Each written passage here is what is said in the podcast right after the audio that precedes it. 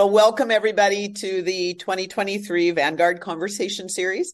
I'm Janet M. Harvey, CEO of inviteCHANGE, and please join me in expressing a special thank you to our co host and sponsor, Choice Magazine founder and publishing editor, Garry Schleifer. Yay! Woo-hoo. Thank you very much. Recent issue, healthcare coaching. Read it, even if you're not in the It industry. is. It is a great issue. You did a fabulous job of curating the authors. I I have read every single article. Really, really enjoyed this one.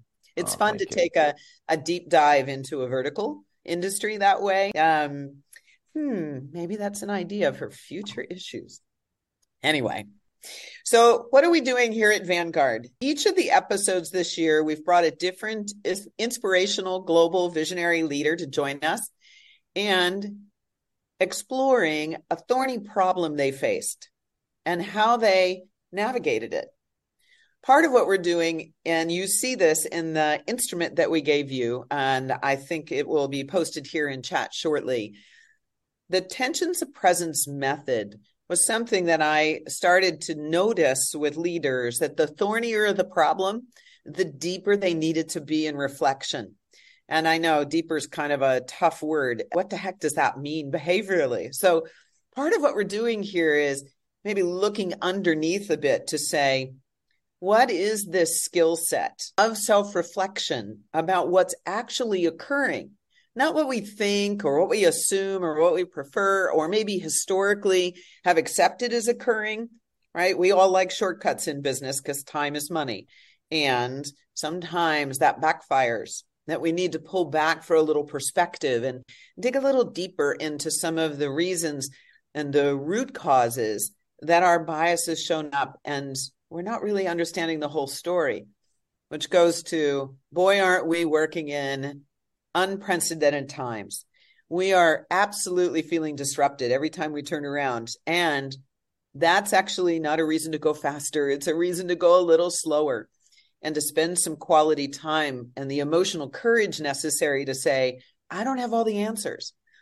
I want to lean into the people who have been involved in this, who might see it from a slightly different perspective. And this is the beginning of collaboration, which, yes, this is what we're talking about today competition and collaboration. But before we go there, I want to turn it over to Garry, who will also share a few thoughts and introduce our global visionary leader for today.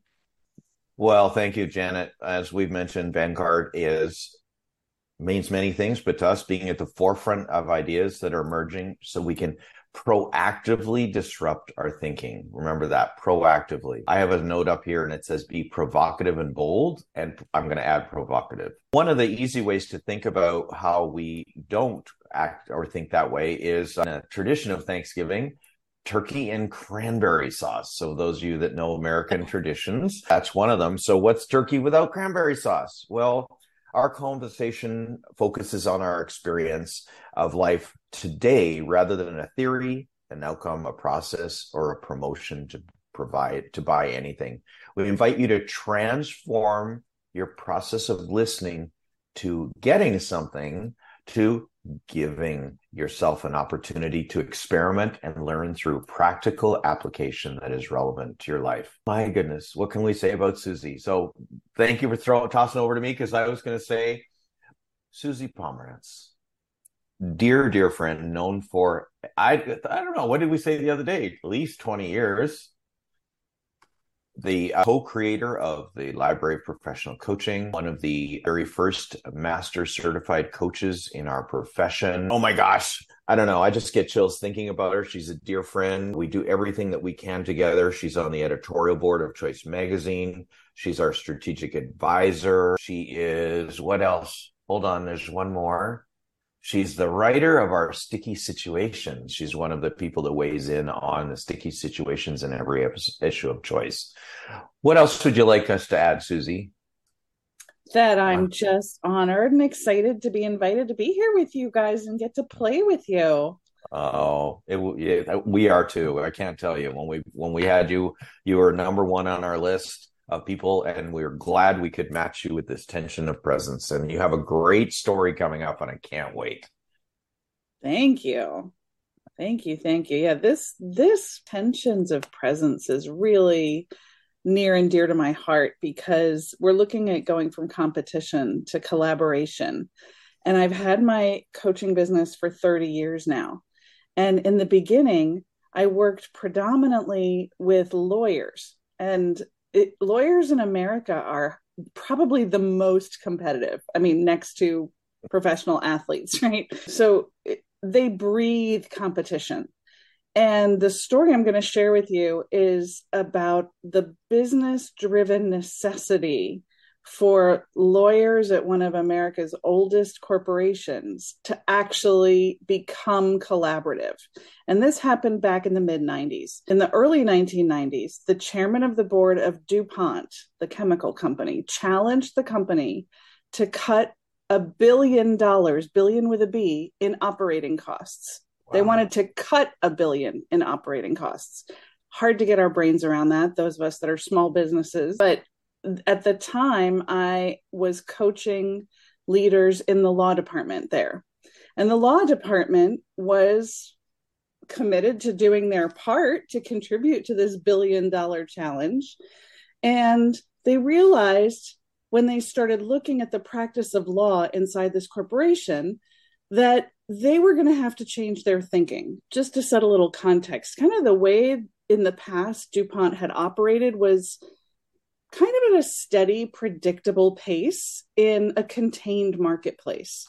And what they found in the early to mid 1990s is that they had to create some really profound transformational paradigm shifts because they had to deal with suddenly this fast paced, interconnected global economy that was rapidly increasing their legal costs. So, let me give you some numbers to make this a little more real.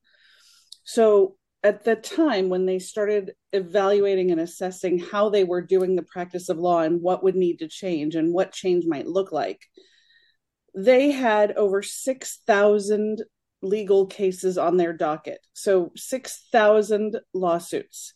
And they were spending in that, that year that they looked at it $97 million on lawsuits. Mm. Mm-hmm. And the cycle time of these lawsuits from filing to resolution was taking them about 40 months, 39 to 40 months. It was a long cycle time. And they had they had been working with in addition to their internal law department, they had over 350 external law firms providing legal services to them. And what they realized when they looked at all of this was th- they they really couldn't afford as a company to be working with and paying 300 law firms and something had to change if they were going to cut costs. So the they start they did this analysis and they looked at the fact that 90% of their cases were settling. However 80% of their litigation costs were spent in the discovery phase. So for those of you like me who are not lawyers, the discovery phase is all of the data sharing, all of the document sharing, all of the research, all of the, you know, you give us everything you have, we'll give you everything we have, and we got to learn each other's stuff before we can go to court. So that's the discovery phase. So if they were spending 80% of their litigation costs, 80% of this $97 million was being spent in discovery, they started to analyze, well, what, where, why? right? That's yes, that's the yeah. way we've all done it. But what are the underlying beliefs and principles and values that got us here? Exactly. Was there something, Janet, you wanted to? No, exactly. That's exactly. I mean, mm-hmm. that's the heart of it, right? Don't don't keep doing the same old thing. Yeah, and they discovered a number of things actually. But one of the main discoveries in that was that instead of being focused on the practice of law and trying to be super thorough in analyzing and researching all this discovery material and trying to avoid risk and trying to win each case as if it were a bet the company kind of a case, they realized maybe we can be more strategic here and maybe we can step back and look at it from a more global perspective. And maybe there's other ways to think about this that will help us to reduce the outside law spend because we're not necessarily focusing on the whole in terms of the practice of law for DuPont. We are focused on winning each case at all costs. And that's costing us time money etc so how do we get from the competition to collaboration so here's here's what they did they they created something called the dupont legal model and i mean if you google it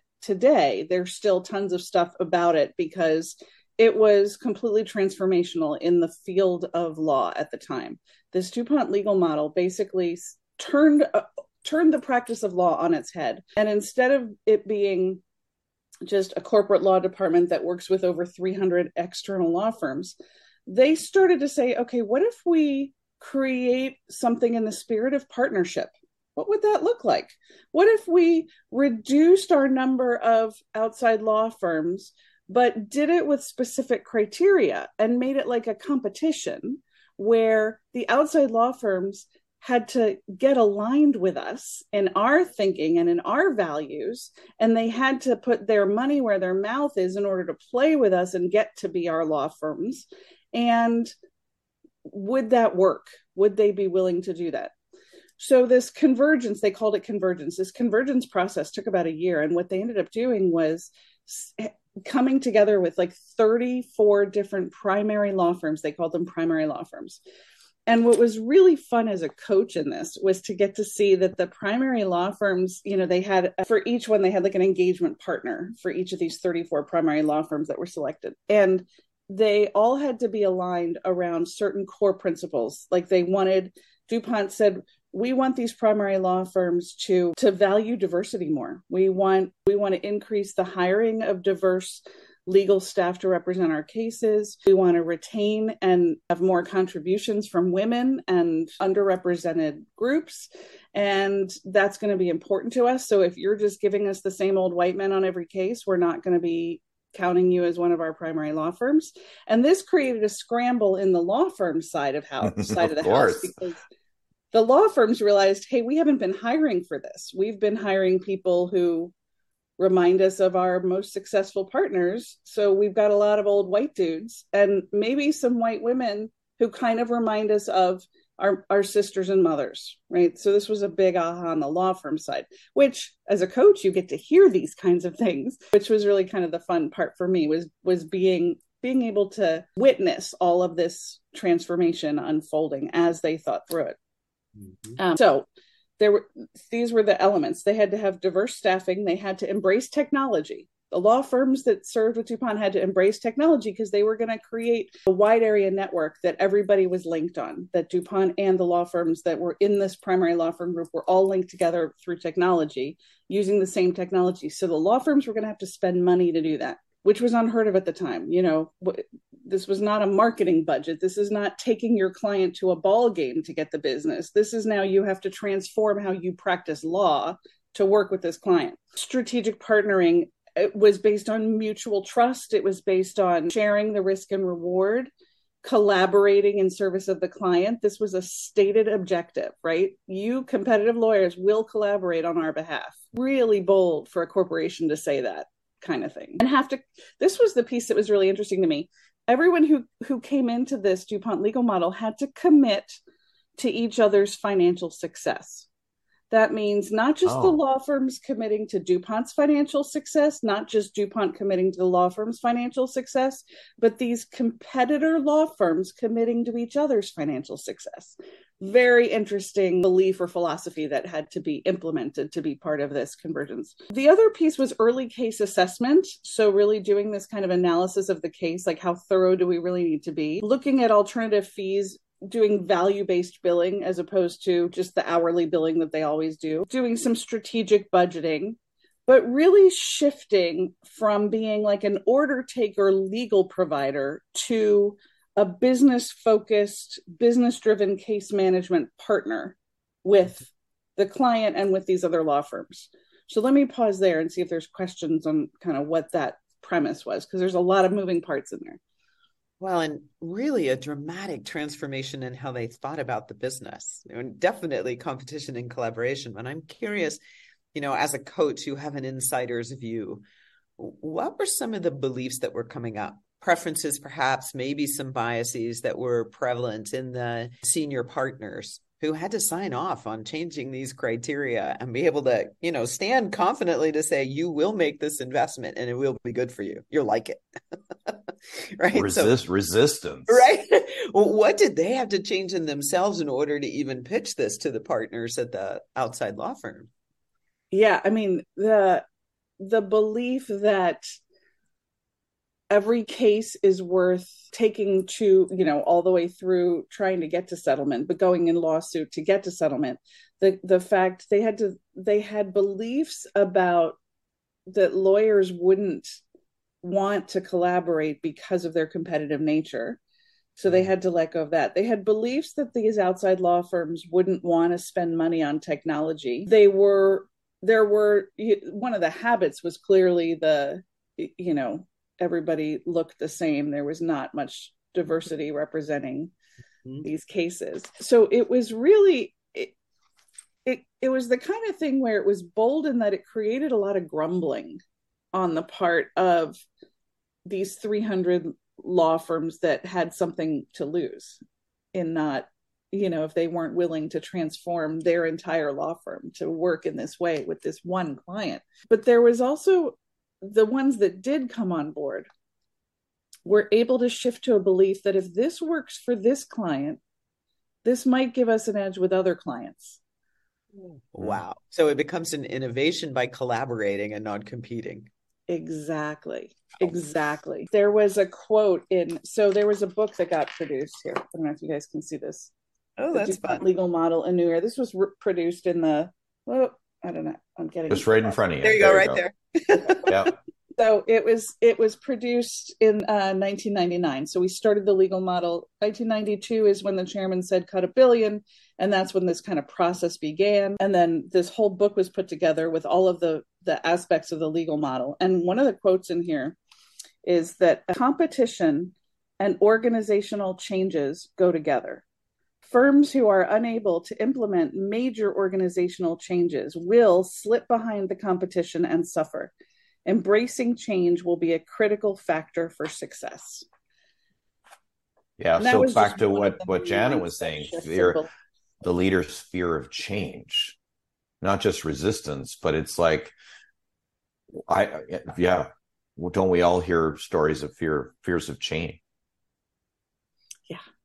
You know this was a this was a very interesting discussion i was having yesterday with a mastermind group about what is it that gets into the psyche of leaders that has them stay so attached to the status quo. If the chairman hadn't said you need to cut a billion dollars or else if the leaders at dupont couldn't see you know what? We've got some habits like hiring people that look like us, a bunch of white guys that don't look like our customers, and a few more things that you mentioned here. If they hadn't paused to notice, they wouldn't have come up with a new strategy. And they would have been the ones that would have been behind the curve. Right. That's exactly yeah. right. That is exactly right. And, and, and I'd love to know who that was because mm-hmm. there's the statement drop a billion dollars so he that would probably wasn't him, most likely him. Who was it that took that pause to say, what if we transformed the whole business model? So I'll tell you who it was. It was not even the, it wasn't even the, uh, the head of the law department. It was his second in command. So the head of the law department was supportive of this, of course, but the, the ideas came from a guy named Tom Sager, who was the vice president at the time. And, and Tom brought in a really a really transformational consulting forward thinking guy named Dan Luzack who is no longer living unfortunately. Um, and Dan Luzack is the really the mastermind behind seeing all of these things. And as a coach I I came in as part of Dan's team and ended up coaching Tom directly for about 12 years. So it was it really was quite fun to have a front row seat to all of this as Tom's no coach kidding. to see his sort of growing awareness throughout this process because at first when Dan started talking about these things with the folks at DuPont there was quite a bit of resistance, as you can imagine. But Tom was really the first guy who got his brain around it, was able to run with it, was able to spearhead it, was able to connect the dots and get the resources lined up inside DuPont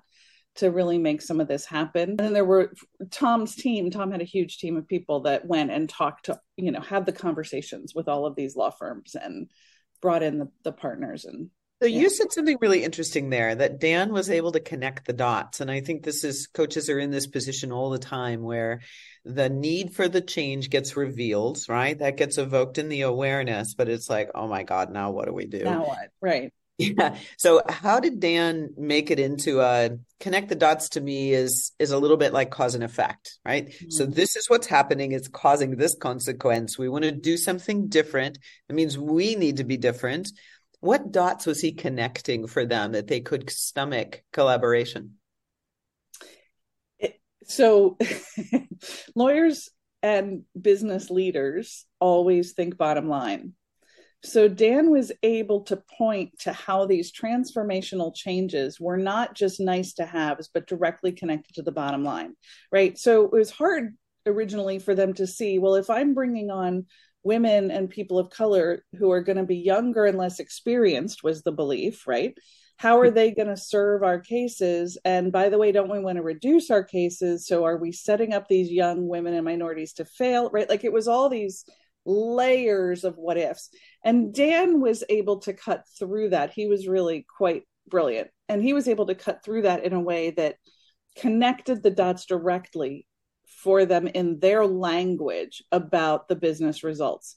And let me just jump to the results that got. I, am waiting at anticipation. Yeah. So, so as a result of this DuPont legal model, the 6,000 cases on the docket got cut to 1,700 cases. So that's big. The $97 million that it was costing them to do this in the in the first three years they saved 13 million dollars and continued after that to save between 8 and 12 million dollars per year and at the 15 year mark of the program had saved they could point directly to bottom line savings of 175 million dollars by doing this DuPont legal model stuff.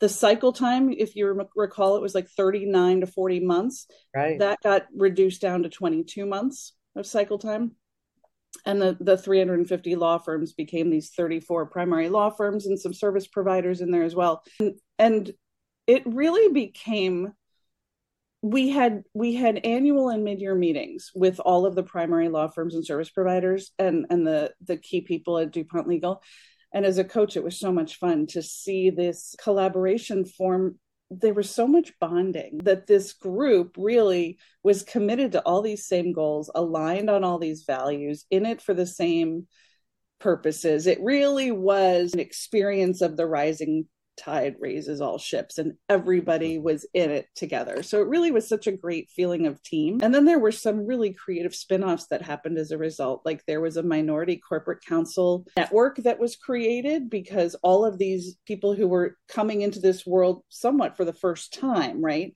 In this corporate law world, they got to create their own connections in a in a network and then there was a DuPont women lawyers network that got created so that the women could kind of create a parallel universe and what the mm-hmm, the mm-hmm. fun part about that was the women did things around marketing and business development in collaboration with their competitors that was so transformational in the field of law that they then got noticed by the bigger DuPont network who said, "Hey, teach us how to do that." You know, what, what is it you figured out over here? That looks like a like collaboration on steroids. What is that? So, yeah, really fun to be part of that experience. So that, you know, you're really highlighting the tension. Competition doesn't go away. Right. Collaboration doesn't replace it. They work in unison in a different ratio, in different contexts. But when we let them both coexist and we can start to think more creatively, I mean, to me, this is a lesson in change. That yes. collaborative came up with consistency around goal, values, and purpose. And then they opened up the gates and said, What do we do? Exactly. Brilliant. Just brilliant. And and you know, and I, I want to say hearing your story, I had the feeling that that Tom and Dan, whatever, there was that pause that Janet talks about. Mm-hmm. There was there was a moment where somebody took a breath and something else entered into their mind, another possibility. Like it's it's it's tangible in your story. That actually happened every time Dan stood up in front of the room and talked. he created pause just in his speaking. He he was one of these wow. forward thinkers that he would stand up and say something and you could just see like you could physically see minds change, right? You could see paradigm shift. Just people listening. What did that guy just tell me? yeah. yeah. Yeah. Yeah. It was amazing. So I'd like to give the audience an opportunity to go around, go away and play a little bit and then come back and ask Suzi some clarifying questions and share some comments if you like. And keep this simple with each other. Maybe you both get to go. You'll have about 10 minutes together. Please say your name and a way that's really easy to connect is what's a top personal or professional value for yourself? So take a moment to please do that. And then you might think about a thorny problem that you're facing right now and work your way through at least the first of the three steps and then look at the second one and see if by saying it out loud and having it be witnessed, you realize, oh my God, we have such a preference to doing blah, blah, blah, right? That's the status quo side of things. Or maybe you recognize that some of the players have a certain bias.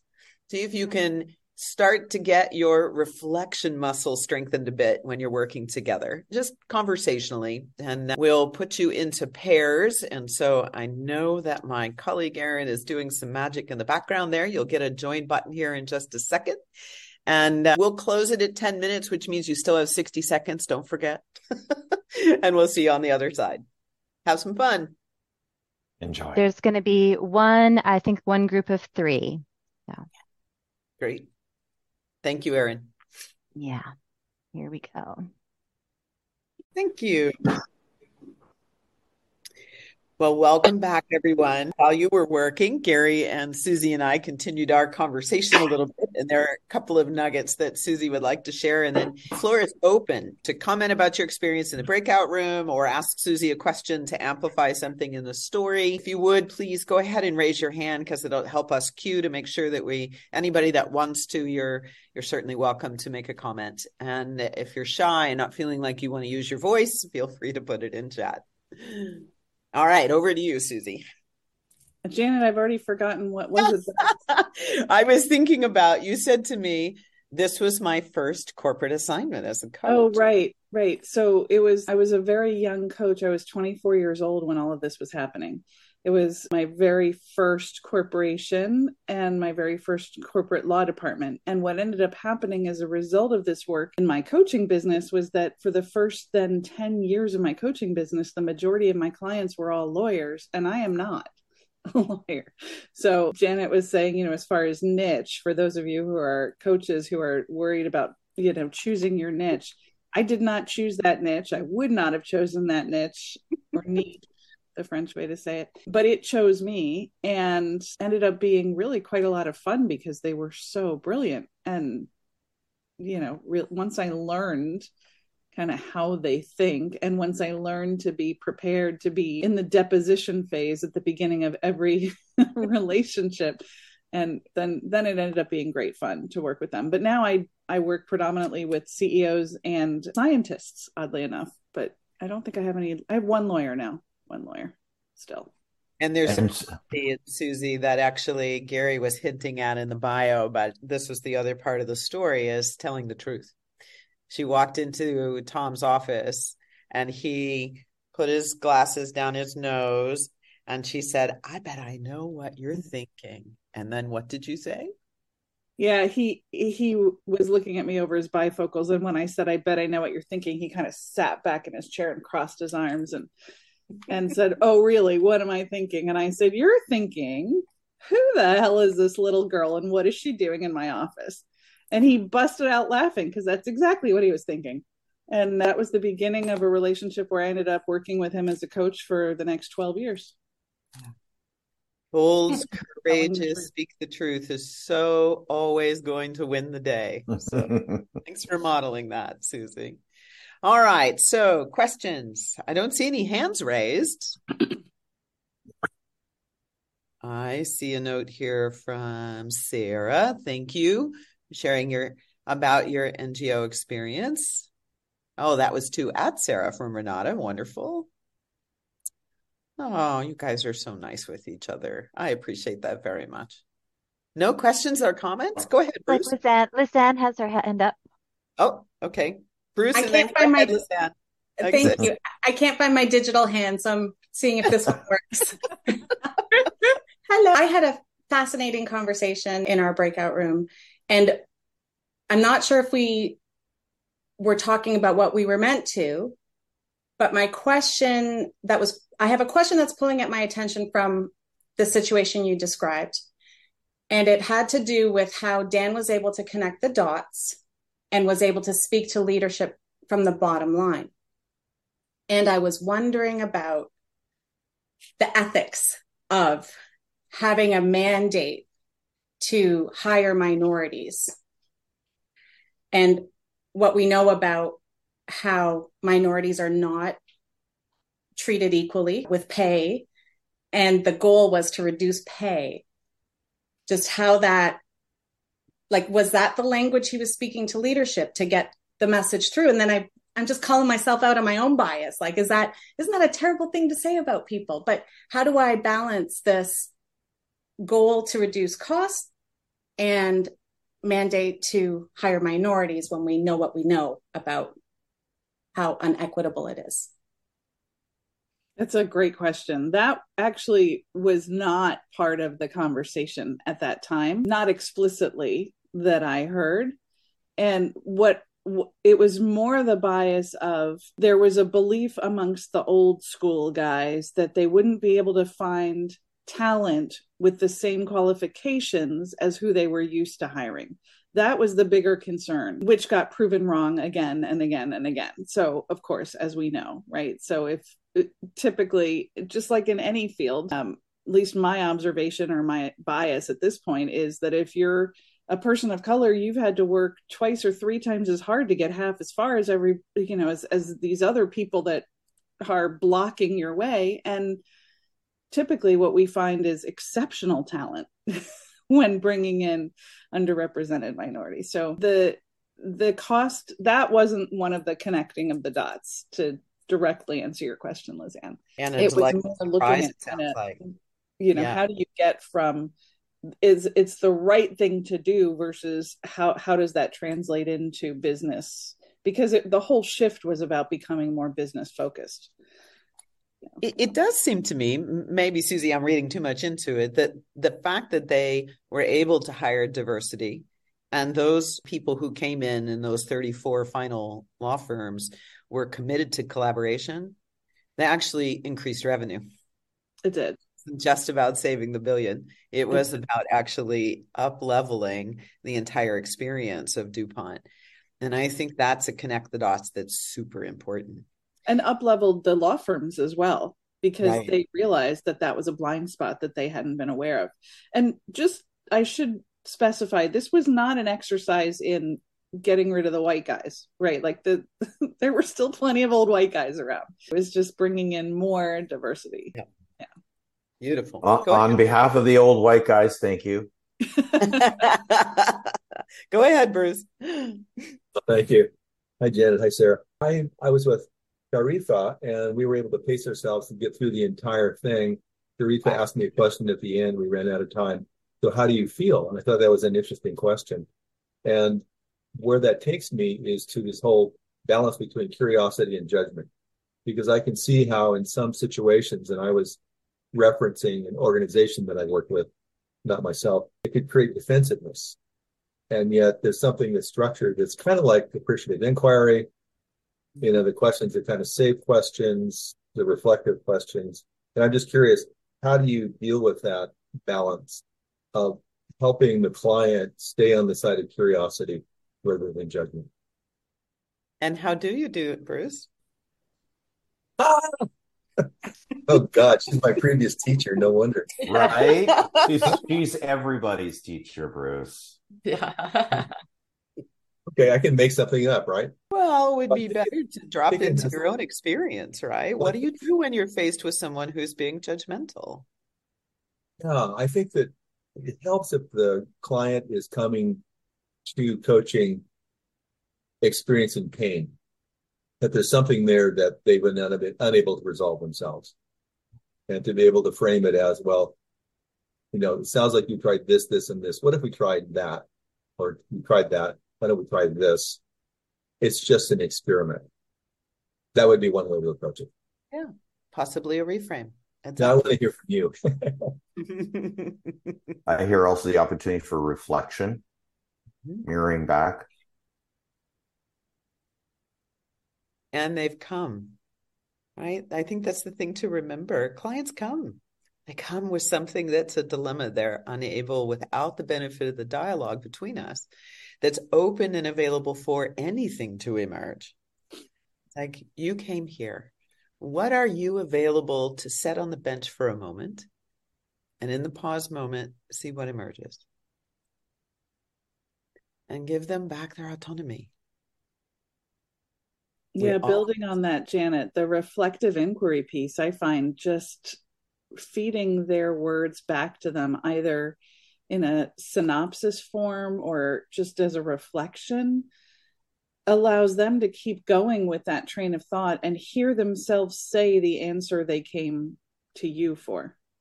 Mm. Often I don't say much of anything in a coaching conversation and they get there themselves.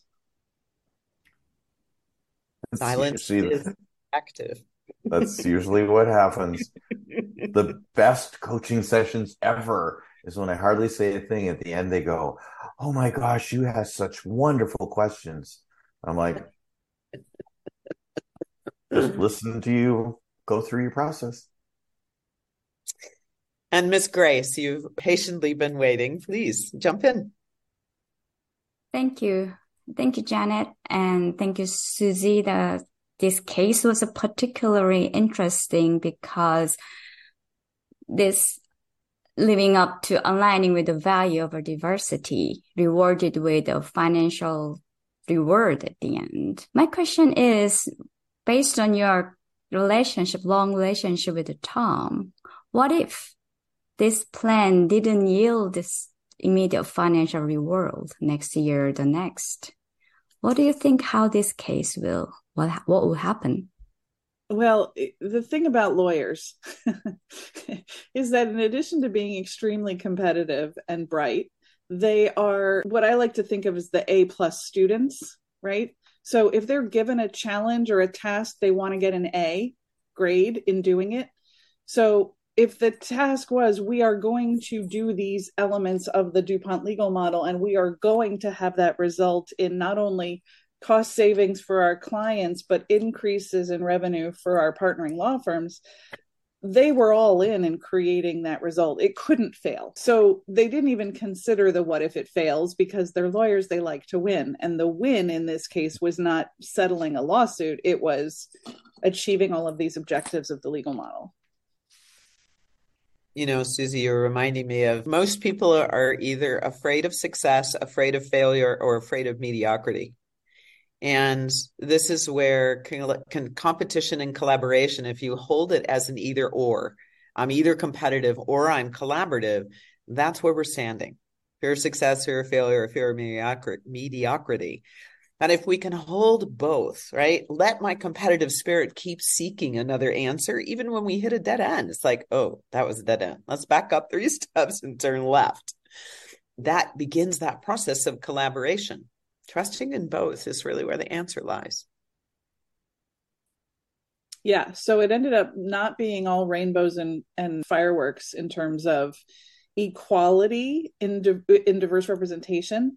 So hence the creation that I mentioned before of these separate networks, the the minority network as well as the women's network because they said, "Okay, we get the point and we see that you are trying to bring in more of us into your cases and we can be more collaborative with each other in service of that and feed recommendations if we have our own network going on over here so you know it's not that it it it didn't fail it's just it it didn't take off as quickly as people had hoped around specifically around the the diverse representation. But then these other networks helped advance that ball and did some great collaborating along the way. I love Mona's comment here. If you all didn't see Barolo Brothers, that is a remarkable film, and it is with. Absolutely. There's a question from Sarah for you, Suzi. What was the impact on the average billables for those firms that were retained in the smaller group? I don't know. I don't know. I don't know that that was reported. Let me see. I have kind of a summary of results here, but it's all from the DuPont side. I mean, obviously, the primary law firms, the 34 law firms, stayed for the most part. There were some that dropped out and other new ones that came in. And ultimately, I guess about a few years later, it was a group of 40 primary law firms. Mm. So it grew a little bit. But but the ones that stayed obviously were achieving advances in their own revenues or they wouldn't they, wouldn't, they wouldn't stay. Right. Yeah. And, and you can imagine just in serving DuPont, right? If you've got 300 law firms who have a piece of the pie of 6,000 cases, that now gets whittled down to 1700 cases that only 34 law firms have a piece of the pie. They're getting a bigger piece of the pie even though the docket has become smaller. Yeah mm-hmm. that's that's what i was thinking. It's and Fred's comment, I think, is also something you were hinting to, Suzi, this notion of the systemic context that Dan and Tom were able to speak to both internally at DuPont and externally with the partners that being able to set the picture big enough. You know we think about this in one-on-one coaching for sure. Like if we can hold the bigger dream than the client can dream yet they'll step into it. And and i think that's the difference between the the single threaded problem that's brought and helping clients look systemically. You live inside of a system and that system lives inside of a system. What are all the influences? Even that simple question opens up the imagination and we become really, yeah. And even expanding, just the continually expanding dive into what's possible now, right? So we've achieved this, now what's possible, right? It's and that's that ever expanding systemic view. Exactly. Exactly. Well, we have Suzi's write up for you. Aaron will put that into the chat for you and also some contact information for Suzi. Suzi, what would you like to leave them with as we are approaching the top of the hour here? What would you like to say to complete the story? Just that it, because of this experience that I was honored to participate in, I really do hold the tensions of collaboration and competition as one and the same. They're two sides of the same coin and i have that this as a lived experience of of it right it's it's one thing to have that as sort of a theoretical underpinning but to see it in action in a, a corporation that's over 200 years old and really stayed in its ways of being was really revolutionary. So just that they do. These there doesn't need to be a tension because they coexist and they're two sides of the same coin. Exactly.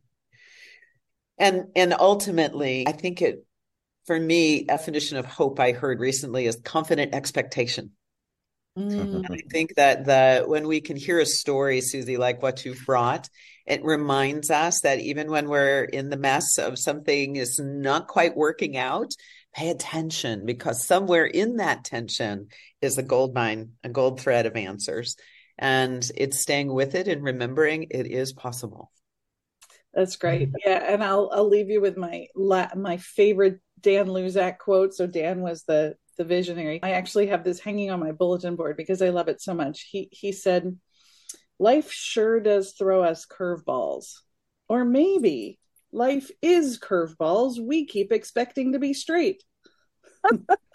Good one.